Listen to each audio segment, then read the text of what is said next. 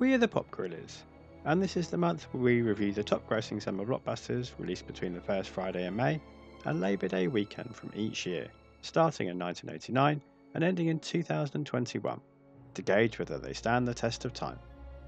Up next is Guardians of the Galaxy from 2014, which saw Marvel top the summer blockbusters list for the third year straight after the Avengers and Iron Man 3, earning 773.3 million off a 232 million budget.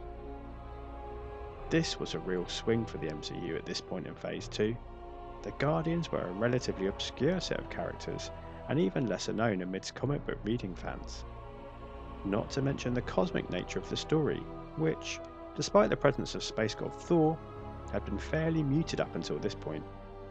Enter James Gunn to produce an end product better than any film about a half Terran cross between Han Solo and Indiana Jones, a walking thesaurus, a talking tree, a green skinned warrior woman, and a bad tempered raccoon has any right to be.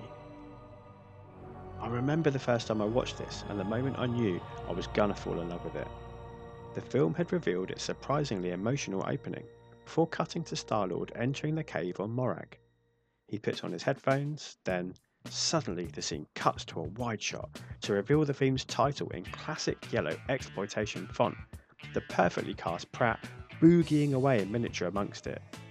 Oh, be still my beating heart. I've lost count the number of times I've seen Guardians of the Galaxy. It must be half a dozen, at least. There's so much to admire, so much to explore. It bears repeat viewings. Every joke still lands, every emotional beat pulls on a heartstring, every character is worthy of fronting their own galactic adventure. At the centre of it all, though, is the man, the legend, Andy Dwyer, aka Johnny Karate, aka Burt Macklin, aka Chris Pratt. Dream casting is another case of perfect actor for the role on the part of Marvel. They do take risks with their leading men.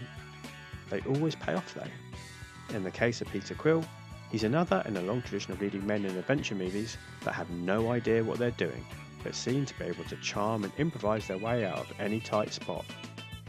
Think Indiana Jones. Think Malcolm Reynolds.